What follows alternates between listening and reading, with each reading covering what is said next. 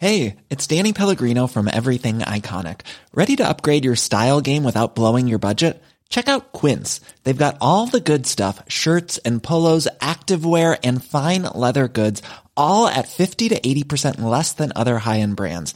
And the best part? They're all about safe, ethical, and responsible manufacturing. Get that luxury vibe without the luxury price tag. Hit up quince.com slash upgrade for free shipping and 365 day returns on your next order. That's quince.com slash upgrade. I'm Sandra, and I'm just the professional your small business was looking for. But you didn't hire me because you didn't use LinkedIn jobs. LinkedIn has professionals you can't find anywhere else, including those who aren't actively looking for a new job, but might be open to the perfect role, like me. In a given month, over 70% of LinkedIn users don't visit other leading job sites. So if you're not looking on LinkedIn, you'll miss out on great candidates like Sandra. Start hiring professionals like a professional. Post your free job on linkedin.com/people today. Hey, it's Paige DeSorbo from Giggly Squad. High quality fashion without the price tag. Say hello to Quince. I'm snagging high-end essentials like cozy cashmere sweaters, sleek leather jackets, fine jewelry, and so much more. With Quince being 50 to 80% less than similar brands. And they partner with factories that prioritize safe, ethical, and responsible manufacturing. I love that. Luxury quality within reach. Go to quince.com slash style to get free shipping and 365 day returns on your next order. Quince.com slash style. کیومرس اولین پادشاه اساتیری ایران. سی سال حکومت کرد تا اینکه دیوها و جادوان بهش رشک و حسد بردن و جنگ با دیوها شروع شد.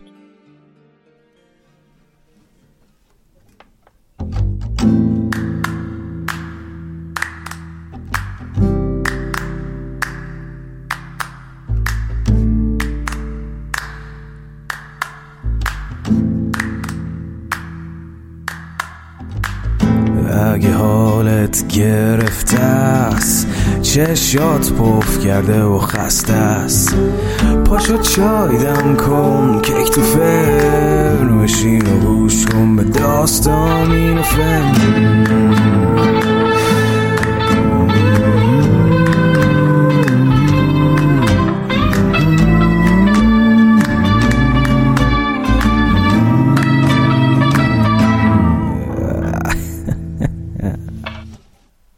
سلام.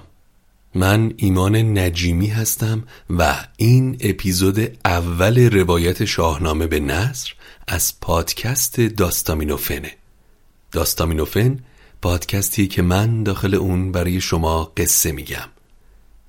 توی داستامینوفن ما سعی کردیم شاهنامه رو به زبانی ساده تر و در قالبی نمایشی برای شما بازخونی بکنیم. اگر تمایل دارید به داستامینوفن کمکی بکنید بزرگترین کمک شما به ما اشتراک گذاری این پادکست با سایر دوستانتونه. همینطور یک لینکی در توضیحات هر اپیزود هست که شما می‌تونید به ما کمک مالی برای ادامه این راه بکنید. امیدوارم که از شنیدن اپیزود اول لذت ببرید. بنا به نوشته های اوستایی و پهلوی دیوهای زیادی با نامها و اسامی و وظایف مختلفی وجود داشتند. مثل دیو خشکسالی یا دیوی به نام اشکهانی که دیو تنبلی بود یا اکومن که دیو اندیشه بد بود و همچنین برگزیده باقی دیوها هم بود.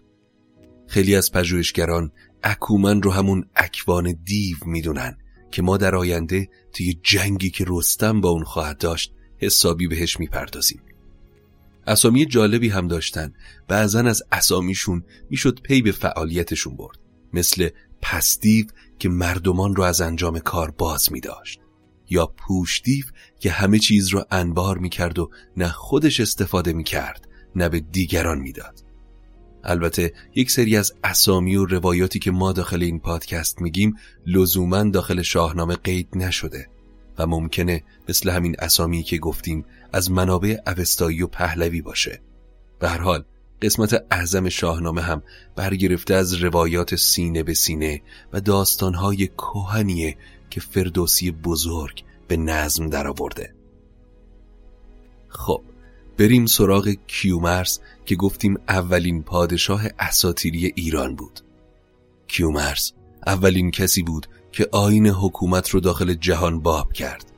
قبیله ها و مردمانی که پراکنده بودن رو آورد داخل قارها و بهشون یاد داد چطور داخل یک جامعه در کنار هم زندگی کنن و بعد هم یواش یواش این جمعیت ها رو تبدیل به شهر کرد. انسان ها در ابتدا تک خانواده بودن. بعد دور هم جمع شدن و قبیله شدن. سالها و سالها قبیله ها با همدیگه می جنگیدن به دنبال اون جنگ ها بعضی از این قبیله ها که آرزوهای مشترکی داشتن با هم یکی شدن و کنار هم ساکن. این میون بعد از آمیخته شدن این قبایل کیومرس اولین کسی بود که توی اون مناطق شهر ساخت. دو شهر به اسم استخر و دماوند که هنوز هم پابرجان. شهرهایی که قرنها قبل از میلاد مسیح و تولد زرتشت به وجود اومدن کیومرس بیشتر اوقات رو داخل همین دوتا شهر زندگی می کرد. توی اون دوران کسی لباس نمی پوشید. همه لخت توی شکاف سنگ و کوه زندگی می کردن.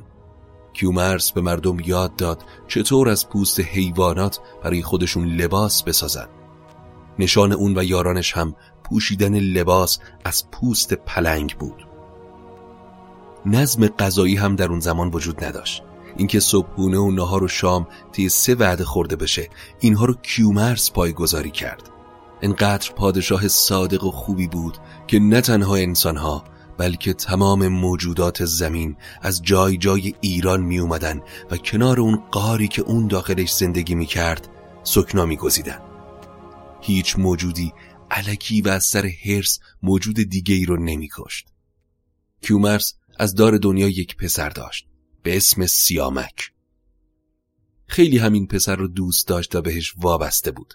لحظه ای نمی‌تونست دوریش رو تحمل کنه. رابطه پدر و پسری خوبی داشتن. حتی خیلی ها به این رابطه قبطه میخوردن. یکی از این کسایی هم که میگیم اهریمن یا شیطان بود. اما شیطان فقط قبطه نمی‌خورد. حسادت می‌کرد. اونم به اینکه کیومرس روز به روز بیشتر به آین خدا میپرداخت. برای همین اهریمن یک شب که روبروی قارش بر لبه یک صخره نشسته بود حسابی فکر کرد و نقشه ای کشید. چطور باید دل کیومرس را از خدا چرکین کنم؟ چجوری اون رو به سمت خودم بکشم؟ تا از این به بعد فرمان من رو ببره. باید داغ جگر گوشش سیامک رو به دلش بگذارم تا از آین خدا برگرده و اون وقت من می‌تونم پسر خودم رو به تخت پادشاهی بنشونم. اهریمن فرزندهای زیادی داشت. اما میونه این همه فرزند یکیشون بود که سخت دلاور و جنگاور بود شبیه به گرگ خونریز و بیباک. اهریمن از اون شب به بعد شروع کرد به صحبت کردن و رایزنی با دیوان و جادوان. تا در نهایت سپاهی بزرگ از دیوان و جادوان گرد آورد برای چی؟ به این آرزو که پسرش رو به تخت پادشاهی بنشونه. خبر این اتفاق بین دیو و پری و حیوانات پیچید تا رسید به گوش مردم ایران. سروش پیام آور ایزدی مثل یک پری پلنگینه پوش روبروی کیومرث ظاهر شد و عاقبت سیامک پسرش رو به راز در به گوش شاه گفت. بپوشید تن را به چرم پلنگ که جوشن نبود آنگه جنگ. اون زمان جوشن و زره جنگی هنوز ساخته نشده بود. برای همین هم سیامک چرم پلنگی رو به میون کمر بست و با تن برهنه به نبرد با فرزند اهریمن رفت. فرزند اهریمن دیوی بود بزرگ شبیه به گرگ. آین جنگ و مبارزه تن به تن هنوز انقدر پیشرفت نکرده بود. برای همین نتیجه جنگ از قبل مشخص بود. دیو سیامک رو به روی دست بالا برد و محکم به زمین زد. بعد هم نشست به روی سینش و با چنگالهاش جگر سیامک رو پاره کرد. خبر به کیومرس رسید که چه نشسته ای که فرزند اهریمن پسرت رو کشت. خب کیومرس از قبل از عاقبت این جنگ خبر داشت اما حالا دیگه واقعا به حقیقت پیوسته بود. جگرگوشش سیامک به دست دیو کشته شده بود. کیومرس خبر رو که شنید دنیا پیش چشمهاش سیاه شد از تخت پادشاهیش پایین اومد. شروع به زاری کرد. تاجش رو به یک سمت انداخت اساش رو به سمت دیگه. تا مدتها گوشگیر شده بود و سوگوار پسر از دست رفتش بود. همه لشکریانش حتی موجودات دیگه جمع شدن و یک سال تمام دور قار کیومرس نشستن و ازاداری کردن. دد و مرغ و نخجیر گشت گروه. برفتند ویل کنان سوی کوه. برفتند با سوگواری و درد ز درگاه شاه برخواست گرد. دد اینجا به معنی جانور درنده نخچیر هم که به معنی اون شکار یا سیب تا بعد از یک سال دوباره سروش ایزدی پیغام آورد که کیومرس خداوند به تو سلام میرساند و میفرماید بیش از این زاری مکن. سپاهی بساز و به فرمان من آن دیو بد نهاد و بدکار را نابود کن و روی زمین را از پلیدی او پاک کن. کیومرس پیام سروش رو که شنید به خودش اومد و جون دوباره گرفت. شب که شد با مردمش جمع شدن و سوگند خوردن که انتقام خون سیامک را از اهریمن بگیرن. سیامک پسری داشت که نزد کیومرس نه تنها نوه عزیزی بود بلکه حکم دستیار و وزیر کیومرس را هم داشت. گران مایران نام هوشنگ بود. تو گفتی همه هوش و فرهنگ بود. به نزد نیا یادگار پدر نیا پروریده مرورا به ببر.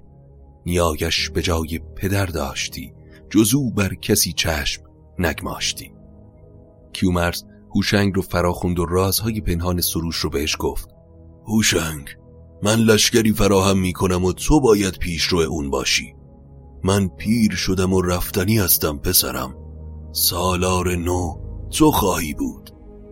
هوشنگ قبول کرد و کیومرس به تمام موجودات پیرو خودش از انسان و حیوان و پریان پیام فرستاد که به لشکر ایران بپیوندند.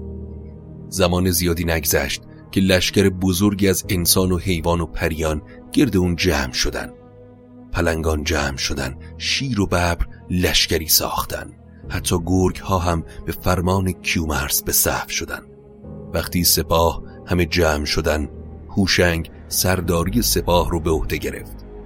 خبر به دیو سیاه رسید که کیومرس به سرداری هوشنگ با لشکری عظیم به سوی تو میاد.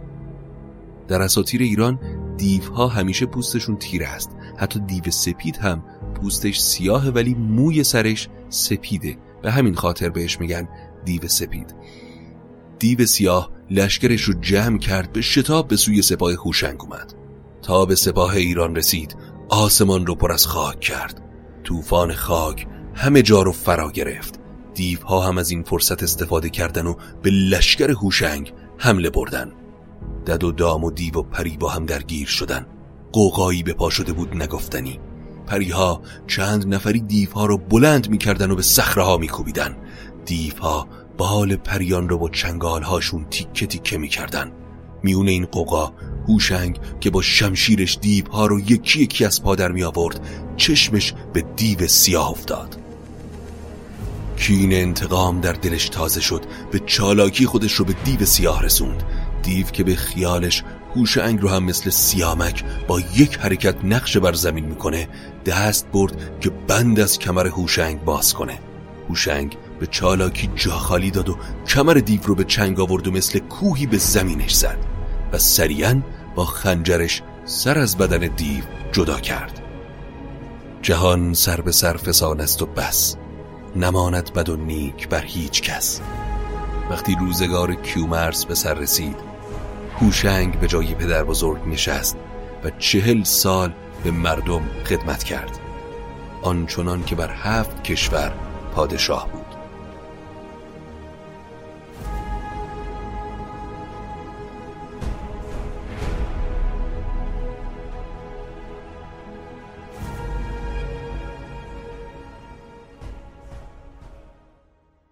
در اساطیر ایران زوب آهن به هوشنگ نسبت داده شده.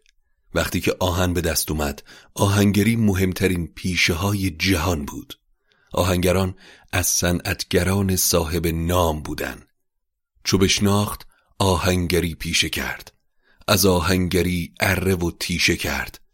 چو این کرده شد چاره آب ساخت. ز دریای ها رودها را بتاخت. به جوی و برود آبها راه کرد به فرخندگی رنج کوتاه کرد. چراگاه مردم بدان برفزود پراکند پس تخم و کشت و درود. مردمی که به آهن دست پیدا کرده بودن یواش یواش از اون بهره جستن تا به کشت و زر بپردازن. تخم پاشیدن کشت و درو کردن. خلاصه هر کسی نان خودش رو به دست می آورد تا قبل از دوران پادشاهی هوشنگ مردم همه تعام و غذای روزانشون رو از میوه ها تهیه می کردن. لباسشون هم از لیف و برگ درختان تهیه می شد. تا وقتی که سنگ آتش زنه به دست اومد و آتش به فرمان انسان شد وقتی انسانها به آتش دست پیدا کردن برای حفظش و اینکه خاموش نشه یک سری جایگاه یا آتش کده پدید آوردن و روز به روز بر ارزش آتش افسوده شد. تا کار به اون جایی رسید که داخل هر محله آتشدانهایی ساختن تا آتش همیشه زنده بمونه و مردم بتونن از اون گیرانه یا مشعل بگیرن. خب حالا قصه این رو بگیم که آتش چطور به فرمان انسان در اومد. در زمانهای قدیم معمولا پادشاه ها برای تفریح و عیش و نوش همراه یاران و کنیزکان و غلامهاشون به کوه و دشت و دمر می‌رفتن. یه روز از همین روزا هوشنگ همراه با یارانش به کوهستان رفته بود که ناگهان از پشت یک صخره چشمش به هیولای سیاه رنگ و دراز و پرحرکت افتاد هیولا شبیه به یک مار بزرگ بود چشمهاش شبیه دو کاسه خون و دود سیاهی از دهانش بیرون می اومد که هوای کوهستان رو تاریک کرده بود. هیولا که متوجه حضور هوشنگ شد به سمتش حرکت کرد. هوشنگ هم معطل نکرد و تخت سنگی رو به دست گرفت و به جنگ مار افسون کار رفت. با تمام قدرتش سنگ رو عقب برد و به سمت مار پرتاب کرد. مار خودش رو کنار کشید و سنگ با شدت تمام به سنگ دیگهی برخورد کرد و اون سنگ رو شکست. از برخورد این دو سنگ جرقه زده شد و شاخه های خشکی که کنار تخت سنگ بودن آتش گرفتن. مار که چشمش به آتیش خورد فرار کرد. درسته که مار فرار کرده بود اما یکی از بزرگترین کشفیات و رازهای دنیا برای هوشنگ و مردمانش روشن شده بود. پدید آوردن آتش.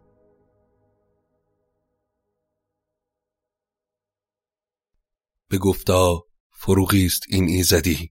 پرستید باید اگر بخردی. هوشنگ که از این کشف به ذوق اومده بود به انتظار شب نشست و وقتی شب رسید بالای کوه آتشی روشن کرده اون شب رو تا صبح جشن گرفت. مردم ذوق زده دور تا دور آتیش جمع شده بودن و به رقص و خنده و نوشیدن شب رو صبح کردن. هوشنگ همون شب همینطور که جام به دست داشت رو به مردم کرد و گفت نام این جشن رو صده می‌گذارم تا باشد که ایرانیان هر سال اون رو به جشن و پایکوبی برگزار کنن پس جشن صده یادگار هوشنگ شد. به وجود اومدن آتش و بیرون کشیدن آهن از سنگ زندگی آروم و مرفعی رو برای مردم ایران به وجود آورده بود. هوشنگ هم دستور داد تا گاو و خر و گوسفند رو جفت جفت کنن و به مردم یاد داد که چطور می‌تونن حیوانات رو رام کنن. بدان ایزدی جاه و فر کیان زنخچیر گور و گوزن ژیان جدا کرد گاو و خر و گوسفند به ورز آورید آنچه بود سودمند. ببخشید و گسترد و خورد و سپرد برفت و جز از نام نیکو نبرد. وقتی که هوشنگ به پایان عمرش نزدیک شد پسرش تحمورس رو خواست و گفت ای دلبند من آینده این مردم بر نیکو کرداری تو قرار گرفته. من به هوش و دانش تو امید دارم.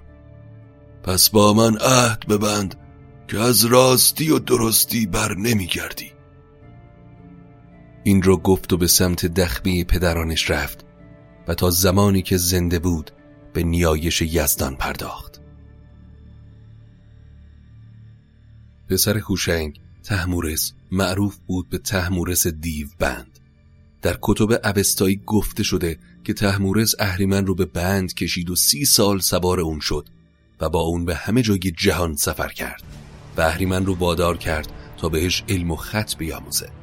تا اینکه در نهایت فریب اهریمن رو می‌خوره و یک روز در البرز کوه با اهریمن به زمین می‌خوره و اهریمن تحمورس رو که ناتوان شده بود میبلعه. جمشید به کمک سروش ایزدیون رو پیدا می‌کنه. شکم اهریمن رو پاره و تحمورس رو به خاک میسپاره. اما روایت شاهنامه متفاوته. اگر برگردیم به روایت شاهنامه تحمورس اولین پادشاهی بود که اندیشه تازه آورد. اون اندیشه چی بود؟ اینکه با آین کسی کاری نداشت. هر کسی به هر آینی محترم بود. تا وقتی که از راه درست کاری خارج نشه. تحمورس 500 سال حکومت کرد و در این حکومت وزیری داشت که سرآمد مردم روزگارش بود. مشاور خوب و درستی برای همین باقی بزرگان بهش حسد می بردن و با انواع حیله ها سعی می کردن سرش رو زیر آب کنن. ولی تحمورس از اونجایی که آدم زیرک و عاقلی بود ریشه فساد رو قلع و قم کرد. اما دوران حکومتش خیلی هم بدون چالش نبود. یکی از سختترین دورانهای خشکسالی در اون بره اتفاق افتاد. ماها بارانی نیامد. همه جا خشک شده بود. تعداد زیادی از حیوانات تلف شدند تا تحمورس دستور داد که دارایان و ثروتمندان به خوراک شبانه و شام اکتفا بکنن و غذای روزشون رو به باقی مردم بدن. بنیاد روزه گرفتن هم از همون روز پدید اومد. اما بعد از اون خشکسالی مرگی بزرگ پدید اومد. از هر کسی عزیزی مرده بود و رسم به این شکل بود که از زر و سیم و چوب به سنگ مانندش رو می ساختن و تا سالها به یادش اون مجسمه رو نوازش می‌کردن میگن که بت پرستی هم از همون زمان پدید اومد. تحمورز پس از شهر استخر و دماوند که به دست کیومرس بنا شده بود شهر اصفهان را ساخت.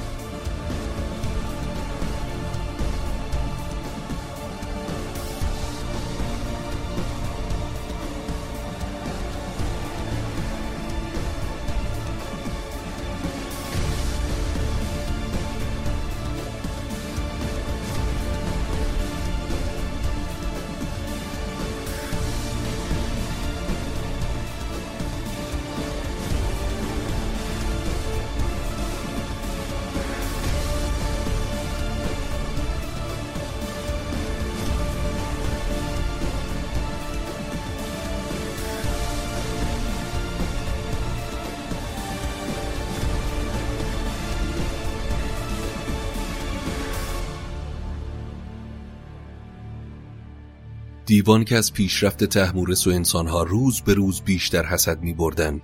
سپاهی عظیم از افسونگران و دیوان و جادوان به فرماندهی سیه دیو فراهم کردند و به سمت تحمورس در حرکت شدند.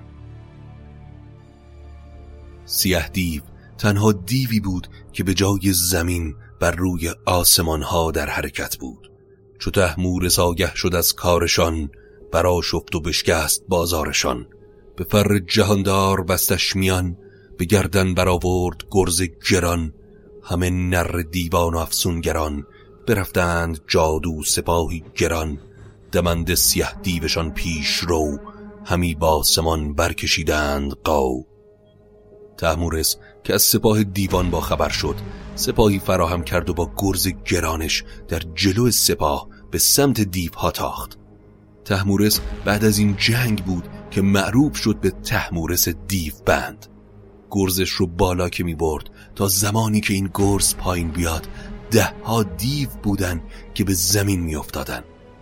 تحمورس نیمی از لشکر دیوان رو به افسون بست و نیم دیگر رو با گرز از میون برد تا کار به جایی رسید که دیوها به زانو افتادن که ای شه شهریار به ما امان بده. اگر امان بدم و باز در سر فکر کین و انتقام بپرورید چه؟ اگر به ما امان بدی راز هنری رو به تو میآموزیم که انسانها تا پیش از این از اون بی بهره بودن. که ما را مکشتای کین و هنر به آموزی از ما کتایت به بر نوشتن را به تو میآموزیم. اون هم نه یک زبان هر اونچه از زبان برای کلام هست. نوشتن به خسرو بیاموختند. دلش را به دانش برافروختند. نوشتن یکی نه که نزدیک سی چه رومی چه تازی و چه پارسی چه سقدی چه چینی و چه پهلوی. ز هر گونه ای کان همی بشنوی. تحمورس پس از اون دانش رو به انسانها هدیه داد و سرزمینی از خودش به جا گذاشت که زندگی درش آرزوی هر انسانی بود. برفت و سرآمد بر او روزگار همه رنج او ماند از او یادگار. جهانا مپرور چو خواهی درود چو می بود روی پروریدن چه سود.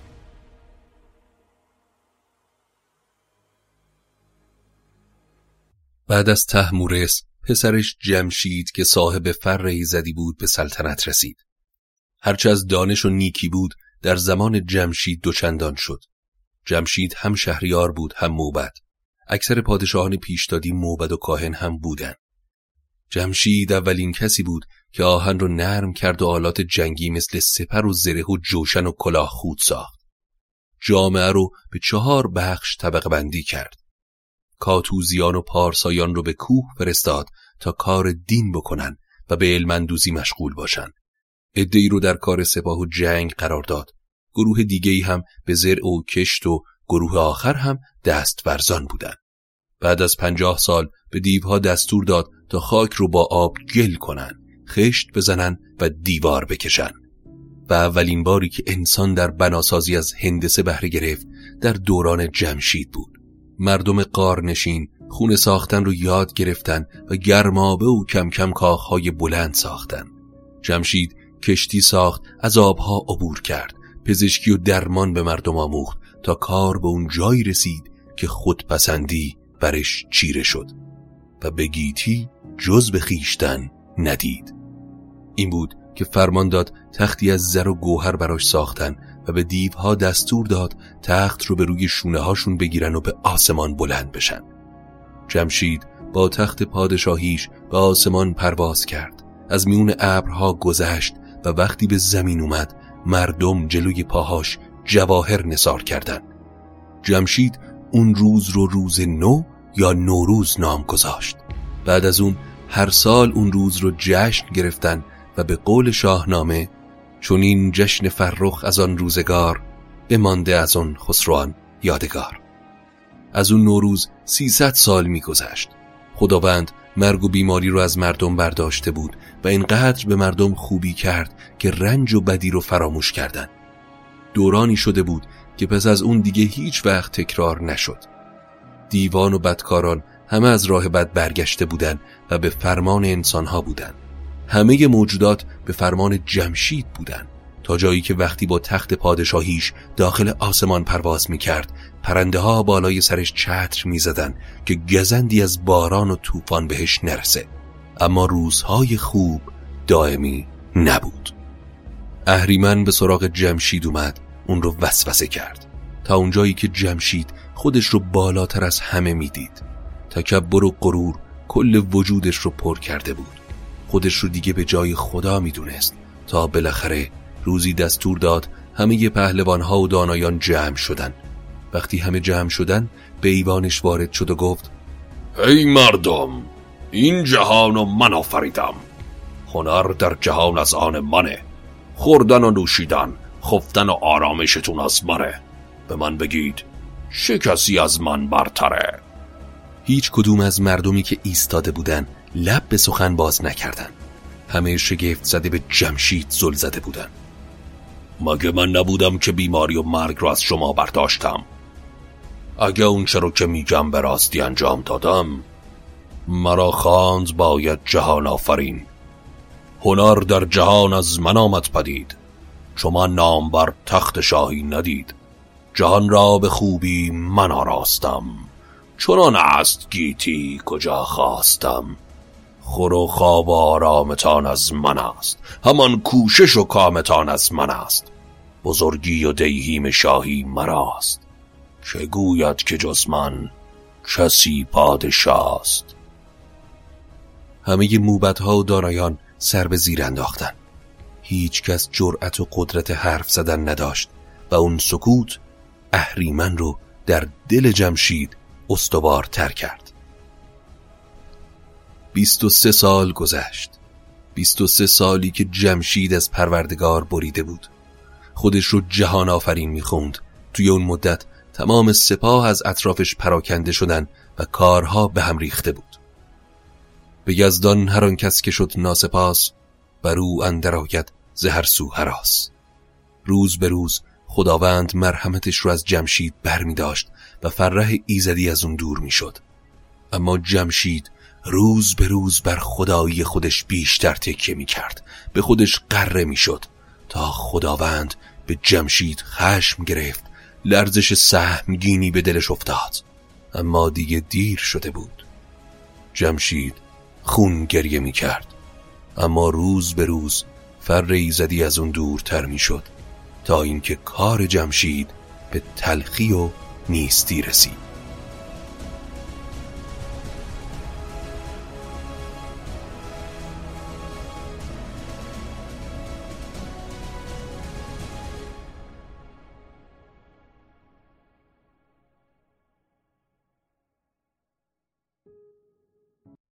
این بود اپیزود اول روایت شاهنامه به نصر از پادکست داستامینوفن امیدوارم که مورد پسند واقع شده باشه.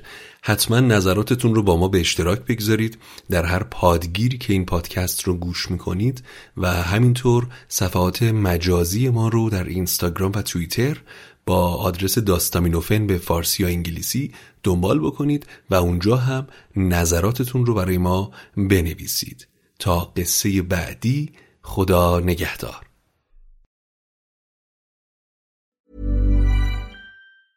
Even when we're on a budget, we still deserve nice things. Quince is a place to scoop up stunning high-end goods for 50 to 80% less than similar brands. They have buttery soft cashmere sweaters starting at $50, luxurious Italian leather bags, and so much more. Plus, Quince only works with factories that use safe, ethical, and responsible manufacturing. Get the high-end goods you'll love without the high price tag with Quince. Go to quince.com slash style for free shipping and 365-day returns. Even when we're on a budget, we still deserve nice things. Quince is a place to scoop up stunning high-end goods for 50 to 80% less than similar brands. They have buttery soft cashmere sweaters starting at $50, luxurious Italian leather bags, and so much more. Plus, Quince only works with factories that use safe, ethical, and responsible manufacturing. Get the high-end goods you'll love without the high price tag with Quince. Go to quince.com slash style for free shipping and 365-day returns. When you make decisions for your company, you look for the no-brainers. If you have a lot of mailing to do, stamps.com is the ultimate no-brainer. Use the stamps.com mobile app to mail everything you need to keep your business running with up to 89% off USPS and UPS. Make the same no-brainer decision as over 1 million other businesses with stamps.com. Use code program for a special offer. That's stamps.com, code program.